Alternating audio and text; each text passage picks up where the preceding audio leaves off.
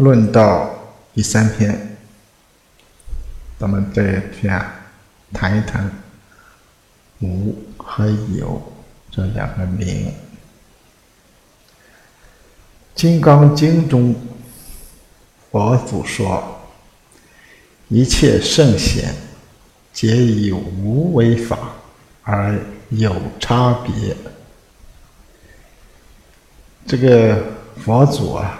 把这个法比喻作船，啊，就是这个船呢有什么用呢？它是用于渡人到彼岸，就是波罗蜜啊。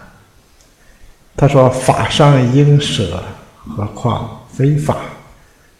你只要完成了这个目的啊，这个船你就要离开啊。所以啊，佛法偏重于舍。”那么什么是无呢？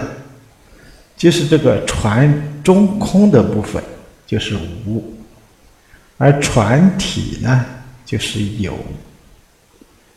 就说两个船，它们吃水量相同的话，就是它们中空的部分是相同的，这个这两个船是没有差别的。那么这个船体呢，啊，有啊。比如说橡木做的船啊，有松木做的船，那么这两个船呢就有区别了啊。所以啊，要通过它的有啊来看这个两艘船的差别。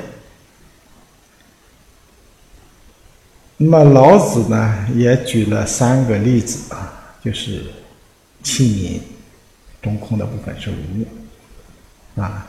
那个器皿的这个外外壳呢是有，房子呢啊，呃，这个墙壁啊是有啊，这个房子中空的部分呢是无，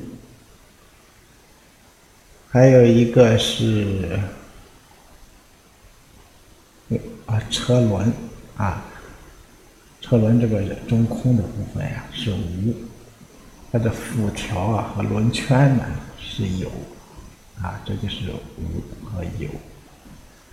那就说万事万物啊，它都是从无开始的，啊，拿这个经商的比作例子啊，啊，就是做一个商场，那你一开始啊没有货物，所以你要进货，所以你这个商场就是从没有货物开始的。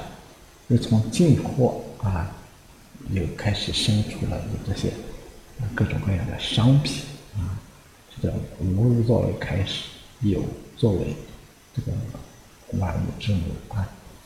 那么你这个开始呢，一开始你有钱，那么你把这个钱花出去呢，这也是一个无的过程，然后买进商品，那么这个商品卖出去呢，又是一个无的过程，那么你又把钱收回来，这又是一个有的过程。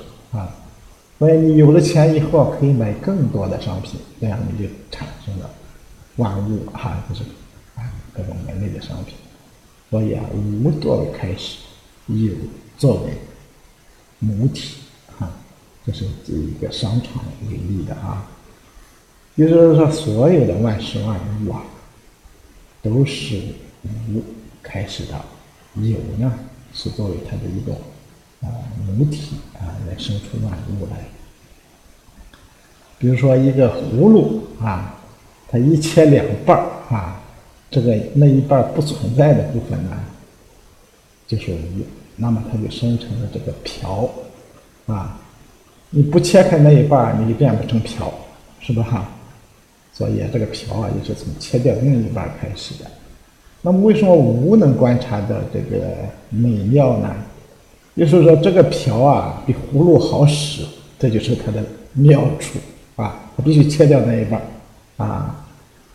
那这个切掉这一半的这个，呃，还剩下这个半个葫芦呢，这就是瓢啊。所以啊，这个瓢啊是由这个葫芦的这一半啊来决定这个瓢的大小啊，瓢的用处的。所以它叫有，有呢就生出了瓢。